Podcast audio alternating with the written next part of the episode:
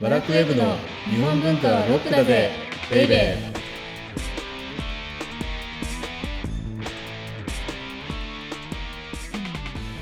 こんにちは。ワラクウェブ編集長セバスチャン高木です。バラクウェブ編集スタッフ先入観に支配された女サッチーです最近はいこれ前々回のはいオーディオブックドット JP の皆さんだけお聞きいただけるはいワラクウェブのおまけのおまけっていうところでは話したんですけど、はい。プライムビデオに今人生を支配されつつあって、はい。サッチーは先入観に支配されてるんですけど、はい高木さんは。僕は、うん、プライムビデオに支配されていて、はい。不眠症気味なのでああらら。ずっと映画見てるんですよ。はい。だから1日23本見てるんですけど。あ結構ですね、うん。はいこの間ねはい。三島由紀夫と全教徒50年目の真実だっけ？っああそうです。うん。東大全教徒そうそうそう。50年目の真実ですね。ていう映画があって。はい。あれサッチも見たよね？あはい見ました。うん。スタッフは全員見ろ、まうた、ん、指令がね。おすすめで、はい。あげてくださって。うんだけどました、うん。三島由紀夫さんの印象が全く変わりましたね。本当に先入観に支配されていあそうですか。高木さんがですか、だってバリバリの右の人っていう印象があったからはい。ものすごく高圧的な人なのかな。って思ったらはい。でこの話どういう話かっていうと東大の全教徒の、うん。まあ、1,000人ぐらいが集まる中にはい一人だけ三島由紀夫が乗り込んでいってうん。討論をする。うんうんうん。でその討論の様子を収めた、はい。まあ、ビデオなんですけどはい。全く違ったなんか一人一人の学生とうん。きちんと話しようとするんですね。そうですね、うん。すごく誠実うん。に真摯に向き合ってる感じが、いやびっくりした。しかもうん。なんかちょっと今の大人って人を小バカにするところあるじゃん。こう若者をさ「えお前らなんて」みたいな。うんうんうんうん。ちょっと僕それ先入観かもしれないんだけど僕はそういうふうにしないようにしようって気をつけてるんだけど。はいはい。だけど三島由紀夫のあの誠実さには心が打たれました。そうですね、本当に。なんかあとちょっとユーモアをこう混ぜながらそうなんだよね、うん。うん。だから人を引きつけるなんかこうだから支配力？うん空間の支配力が強くて、うん。あのそれって歌舞伎役者もそうなんですよね。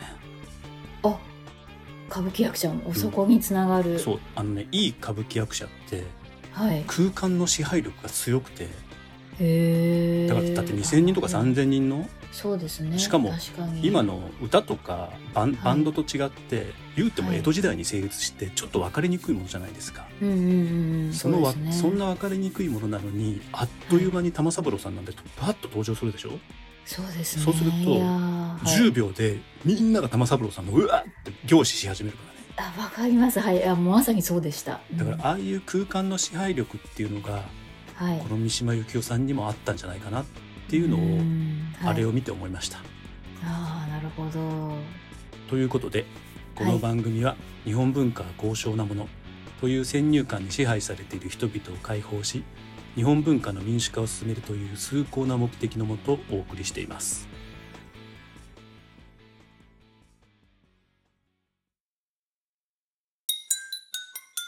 日本文化はロックだぜベイベー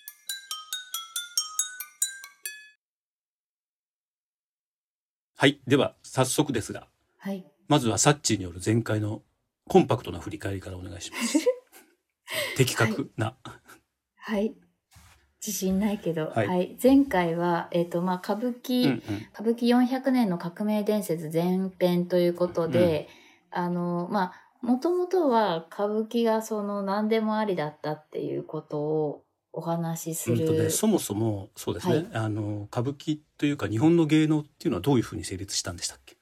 は民衆そう、えー、と寺とか神社の、はい。まあ、お祭りというか余興として成立してきて、はい。で今では高尚な舞台芸術っていうふうに目される能楽なんかっていうのもそういうふうに始まったんだけれどもはい。世阿弥の時代に一部の人に見せるための芸能へと変わっていったと。うんでそれが能楽と歌舞伎との違いで、はい歌舞伎はできるだけ多くの人々に見せるように進化していったと。はい。あるいはヨーロッパの舞台芸術っていうのはう神んへの舞台芸術。神への視線だったので縦はい。であるあるのと比べて日本の芸能っていうのは横展開であると。はい。っていうような話をさせていただきました。はい。はいありがとうございます。綺麗にまとめてくださって。で今回は、はいあの前回やろうとしていたんだけれども、はいはい本題に入れなかった、はい。えー歌舞伎400年の革命伝説前編はいっ。ていうことではい。前回歌舞伎はバーリートゥードではい。お客様を喜ばせるためだったら何でもやってきたって言いましたよね。はい。じゃあその何でもやってきたっていうのはどんなことやってきたんだ、どんな歴史があるんだっていうのを話していこうと,、はい。と思いますがはい。じゃあ歌舞伎っていうのははい。いつ成立したか わからないですよね。はい。歴史が私は苦手なので。うんうんうんはいこれでも歴史の授業あ出てくるかな出雲の奥にって聞いたことある？ああ、名前は、はい。名前聞いたことあるでしょ？てきました、多うんうん分。うんはい。でこれってね、はいあの関ヶ原が終わってはい。ちょっと経ってねはい。こう自分のことを出雲の巫女って名乗るはい。国っていう女性がねはい。京都へ来てはい。奇抜なスタイルの男の衣装で踊っていたと。はい。ででこういうような資料がね残されているんだけれどもはい。これが出雲の奥にっはい。てい。う歌舞伎の歴史を語る上で絶対に欠かすことができない元祖とされる女性なんですよ。それ女性なんですか？女性なんですよ。ええだって歌舞伎役者って今男性今男性しかいないでしょ、はい、それをね今日は多分はい。その話だけで終わっちゃうと思うんですけれども、はい。でしかも女性がはい。男性のうん。い男のね奇抜な衣装を着ていてうん。でこれがね当時の世の中のはい。秩序に反して生きていたはい。歌舞伎者って言われる人々の典型ではい。だってそうでしょ？まあ、女性なのに出雲から出てきて、京都ではい、男性の衣装を着て踊り狂ってるんだ。か 確かに結構、ら、うんもうコスプレですよコスプレ。そうですね。うん、なかなかインパクトはありますね。そうだからこの時代ってどういう時代だったかっていうとはい。戦国が終わりましたよね、はい。うん。うんまあ、関ヶ原で、まあ、ほとんど終わりを、がうん迎えていると。で人々のうわーってしたパワーが行き場をなくしちゃったんですよ戦っていう。ああ、はいはいはいうんうん。だから、はい、至る所に歌舞伎者が現れたわけですよ。ああ。マッドマッククスみたいな感じ。プロレスですか？いやいや、マッドマックスって映画知らない？あの、名前は聞いたことあります。そうそうそうそうそう、オーストラリアかなんかで撮られた。なんかシリーズですよね。なはい。なんですけど、いずれにしても多分、マッドマックスみたいな世界であって、はい。で、歌舞伎者っていうのは、あの映画に出てくるような人々だと思うんですけど、はい。この歌舞伎からね、派生した言葉で、うんうんうん。だから、お国がはい。北の天満宮であるとか、はい。五条の河原で披露していた踊りっていうのは、はい。歌舞伎踊りって呼ばれて。もうありとあらゆゆるジャンルの人はいに熱狂的な支持を得ていた。そう、今のいアサッチが言いかけた踊りだったんですよ、歌舞伎って最初。で、しかも女性であった。はいはい。この時期じゃあ、うんあの、日本の芸能ってどういうものが主流だったかっていうと、はい。前回にも出ていたはい。能とか狂言ですよね。はい。うんうんうん。あと大名たちがすごく能楽っていうのを講演したので、はい。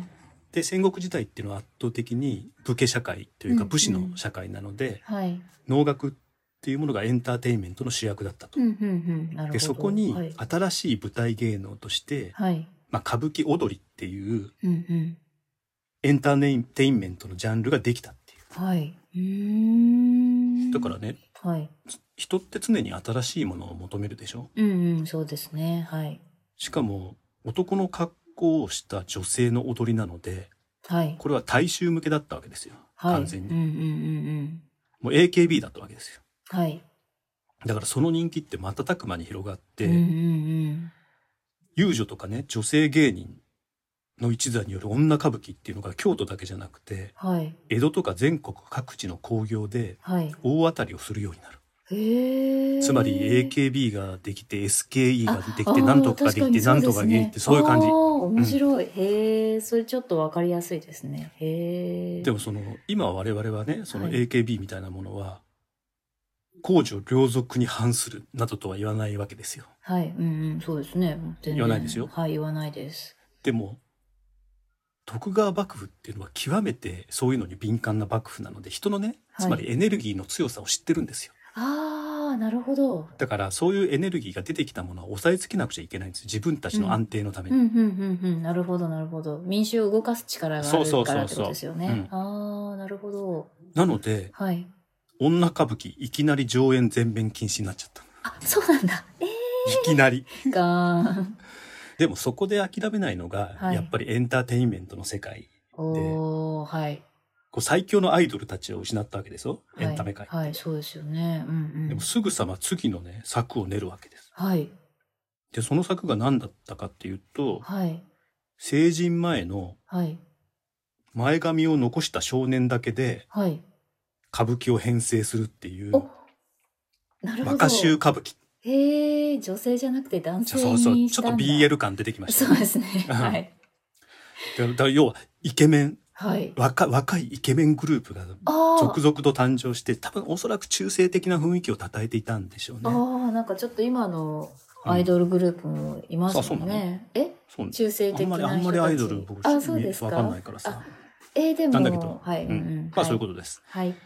でもねこの若衆歌舞伎もはい。風俗を乱したという理由からはい。禁令が出てしまいます。あら、またつ。まり少年にそんな歌舞伎やらせるなんてなんつうこったと。なるほど。はい。うんうんうん。それでようやく出てくるのがはい。前髪を剃った、はい。まあ、前髪を剃った野郎頭ですよねはい。っっていうふうに言うんですけど、その成人男性が演じるはい。野郎歌舞伎っていうのが出て。だから女歌舞伎、若衆歌舞伎、歌舞伎野郎歌舞伎。うんうんうんうん。で、この、この野郎歌舞伎っていうのが、はい。現在の男性だけで演じる歌舞伎の原型なんですよ。へえ、こんな段階があったなんて知りませんでした。で、うんこの時点でね、はい。最初女性だった歌舞伎はうん少年が担うことになって、その後青年男性が担うことになったと。うんうん。で、少年であれば、はい。女性のふりって、おっさんよりはしやすいですよね。例えば僕がやっぱり女性のふりするには相当なテクニックがいるわけ そうですね。でしょ？ちょっと想像すると面白いけど。でも今言った、このはい。青年男性がはい。女性になるためのテクニックっていうのを持つっていうことが歌舞伎を成立させたんですよ。今まで残すように。だって、、うん、うん。桜姫、東文書の玉三郎さんの年齢はい。70歳ですよ。はい。それなのに、うんあの色気。色気あんな可愛らしい。そうでしょ？はい。だからつまり演者が男性だけになったから、はい。女性役を演じる男性の役者である女方っていうのが必要になった。うんうんうんあ、そこで生まれたんだ、女方が。へーだから若衆歌舞伎の頃はねさっき言ったけど女方もいたんだけど、はいただ女装ししてればよかったんですよ若いから、うん細いしみうん、うたいな、ん、うん。それが野郎歌舞伎になると、はいこの女性らしさの表現っていうのをはい。追求した女方の芸が必要とされますよねはい。うーん。これが今の歌舞伎につながっていってはい。舞台に花を添えるようになるとなるほど。すこんな風にしてね歌舞伎ってごい。はい。つまり浮世絵の時には版元がはい。あの手この手で幕府の規制をかいくぐってましたけどはい。うんうんうん。歌舞伎の場合は興行種である、まあ、胴元であるとかはい。あるいは俳優自身も、うんうんうん。あの興行を開いていたのでうんその彼らがあの手この手でうん。うん。この幕府の規制をかいくぐってきたはい。歴史なんですよ歌舞伎っていううん、なんかそういう意味では浮世絵と共通する、のはもちろんですねあの成立年代もねほとんど一緒ですからねそうなんだ。へえ。、で野郎歌舞伎の繁栄ってねはい。だから女方ができたっていうだけではなくてはい。舞台の内容にも変化が及ぼすことになったのねああ、最初は待ってた、踊ってたん舞じゃないか踊りね歌舞伎の場合踊るだからしましたあ、はい。能の場合舞うなんだけれどもたはい。そうサッチが今言ってるようにはい。出雲の国とか若衆歌舞伎の頃までは、まあはい歌とか踊りの短い場面を続けるまあ、離れ狂言っていうふうに言われるものだったんだけれども、はい。それが野郎歌舞伎になるといろんなテクニック、役者自身があの、うんうん上手い人になっていくわけですよ。はい。はい。そうなると何ができるかというと、はい物語性のあるこの複数の場面からなる続き狂言っていうのが主流となるわけ。うーん、続き狂言。そうはい。だからすごく込み入ったストーリーだけどうんうん。それを分かりやすく表現するために登場人物が類型化していったのね。うーん。若い女。性を演じる若尾山。今もいますよね。はい。で男性役の立ち役。うんうんこの BL 用語になりましたよね、立ち役って。はい。はい。で悪人の敵役。うんうんうんうん。で滑稽な役を受け持つ道家型。うん、うんうんうん。そういうふうに。ね役がねキャラクタライズされていって、はい。でそのキャラクターたちがストーリーを演じるっていう今の歌舞伎私たちが今の歌舞伎っていうと思いつくようなものにうんこの時になったの。へえ。だからやっぱりただの踊りっていうのだとなかなかそんなに複雑化しないですよね。うん、そうですね。はい。でもこうなると一気に歌舞伎熱って爆発して、はい。えっ、とね元禄年間なのではい。これがまさに浮世絵の菱川諸信とかはい。あるいは近松門左衛門さんみたいな人が、えーとはいはい脚本家だといるんですけれども、はい。そういうような。な江戸の最初の文化爆発期っていうのが元禄年間なんですけどはい。ここでは野郎歌舞伎が江戸と上方で盛んに上演されるようになる、へえ。そしてついにですねはい。一人のスーパースターがですねはい。江戸に現れるわけなんですよえー、誰ですか？初代市川團十郎さんおおここで團十郎さんが出てくる。そうへえ。でこの初代團十郎によって、はい。まあ、見え見栄を切るの見えねうんうんであるとかはいうんうん六歩はいっていう、えー、と花道をタンタンタンタンタンタンってこう走ってあわーーっていうふうに去ってい。く動き、あるいは男の、えー、と歌舞伎の化粧であるはい。熊取とか、おーあるいは衣装でねうわーはい。って盛り上がった衣装なんかを着る衣装を着たりして、はい。でこれをいわゆる荒事って言って。はい。荒事って荒いことっていうことなんだけど。はい。江戸で歌舞伎がこれから爆発的な人気を博していくのってこの荒事のおかげなんですよ。つまりあそうなんだ。うん、あの1680何年ってまだ江戸ができて80年ぐらいでしょ？はい。うんうん。でつまり建築ラッシュなんですよどんどこどんどこ江戸っていう町がでかくなるとうんうん。はい。で建築ラッシュに合わせ合わせてあるいはでかくなる都市に合わせて何が集まってくるかっていうと荒っぽい男たちが集まってくるわけですよああ、建物建てるからそうそうそうまあそこに女性もくっついてくる。るんですけどとにかくねみんな気性が荒いのだから京都とか大阪のである上方に比べて江戸っていうのはもう荒っぽいところだった当時最初の方ですよ。でそこにバーンとで。出てきたのがはい。この荒事っていう激しい芸ではい。うんうんうん。見栄とか六歩わーっと切っちゃうような初代團十郎であってんなるほど。でこの初代團十郎と息子のはい二代目の團十郎っていうのがこのいわゆる我々が今見る歌舞伎の典型であるうん荒事っていう様式を完成させて、はい。でこの豪快で力強い二人のヒーローによってはい。それまでは上方が中心であった歌舞伎っていうものの中心が江戸に移っていって、はい。で一気に江戸イコール歌舞伎になっていくと、へえ、そうなんだ。うん、だからね都市の成立とかと決して、うんあの切り離せられないし、うん、そうなんですね。うんあるいはさっき言ったようにこの元禄年間って菱川諸信によって浮世絵が、えー、と成立してからちょっと経った頃で、だからそれもからも分かるように文化の中心が上方から江戸に移っていく、ででその時に、起こったのが歌舞伎であり、浮世絵であって、はい、でその2つはこの先も切っても切り離せないような両者がこうなんていうかな相互作用してはい、ザ江戸になっていくっていうのが、歌歌舞伎の歴史ですよね。すごい面白い時代ですね。じゃうんあのえ江戸の文化爆発って23回あるんですけれども、あ、はい、その1番目の爆発がこの元禄年間の爆発でであって、で今言ったように主に起きたことっていうのが、はい、歌舞伎浮世絵吉原、うんでこれが江戸の話なんですけど、じゃあ上方の方では何が起きていたかってあいうと、ーはい。確かに気になりまね、す、近松門左衛門による人形浄瑠璃だ、まあ、文楽、はい。いわゆる私たちは文楽として知っている、はい。でも東と西で同時発生的にそういうような文化が一気に爆発するっていうのがこの元禄であったとうーん。はい。いうことなんですね。うーんなるほど。でも歌舞伎の歴史って意外じゃない？最初は女性だったってさ。うんいやかなり 意外です。いきなり女性から始まるの、うんなんか全然そういうイメージなかったんうんで、うん、そうだよね。うん、でも確かに歌舞伎の今のそのうん。荒事のイメージもあって、それは確かに男性の方が、うんうん。だからこう生まれたのかなっていう気はちょっとなんかするなってちょっと聞いてると思いました。なるほど。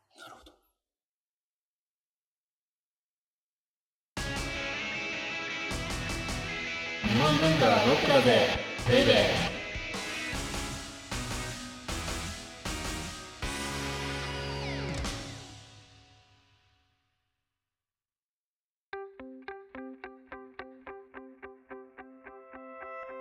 でこの後オーディオブックドット JP をお聞きの皆様には、えー、ワラクウェブのおまけのおまけという特典音声がありますのでぜひ最後まで聞いてください。